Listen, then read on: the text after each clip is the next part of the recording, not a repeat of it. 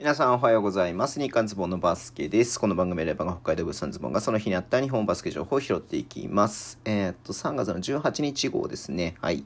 今日ね、B1、B2、えー試合やってましたんでね、B 戦もやってましたけど、えー、B2 B1 の方はね、いつも通り YouTube で話しますので、B2 の話をね、していこうかなと思ってます。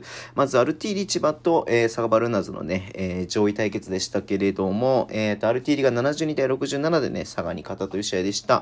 佐賀ちょっとね、連敗がちょっと続いてますけれども、うん。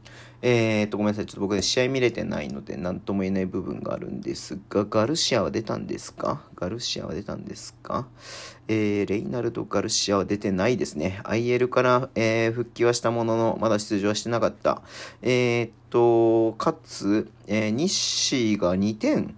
西2点35分の0。これはちょっと、やっぱそこがブレーキだったのがあったのかな。でもその代わりね、住田くんが、えっ、と、住田くんが26得点。素晴らしいね。うん。はい。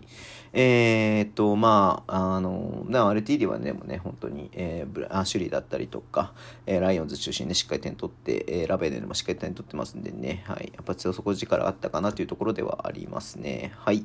えー続きまして、西宮ストークスとバンビシャスならね、えーまあ、西宮も、えーっとね、ここのところ調子がいいので、えーしっかり勝ったというところです。82対72でね、西宮が勝ったという感じでした。でそして、えー、と福岡と長崎ベルカは、えー83対95でベルカが勝ったということですね。はい。えーで、アスフレと熊本は81対82で熊本が勝った。1点差、何が起きている、えーオーバータイムではないけれども、えーとね、終盤までちょっと競った感じだったのかな。うん。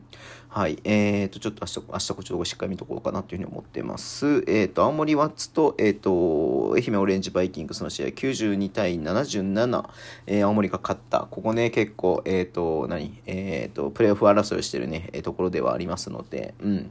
まあ、えー一つね、青森も、えー23勝に乗せて、えー愛媛が、まあ、一つね、こう落ちたという感じになってますよね。うん。はい。えー、で、えっと、山形ワイバンズと越谷アルファーズは91対101で、えー、越谷がしっかり勝ってます。そして、えー香川と、えー福島は福、えーとね、まあ、大差ですね。104対66で、えー福島が勝ったということですね。うん。はい。えっとね、アスフレット熊本試合はね、昨日やってましたから、えっと、残りのね、えーロックカードが明日また行われるってことなんで、えちょっと楽しみにしたいなというふうに思ってますけれども、え順位の方で言うと、アルティーリが東1位、え1ゲーム差で越谷、えそして西宮が24勝24敗で、えー勝率5割に戻している、えーそして福島と青森が23勝25敗で、えーと並んでいると。で、西地区の方に関しては佐賀が、えーと、あのー38勝なんですけど、えっ、とね、ここ3連敗しているので、長崎に対して4勝、4ゲーム差までね、縮まっている。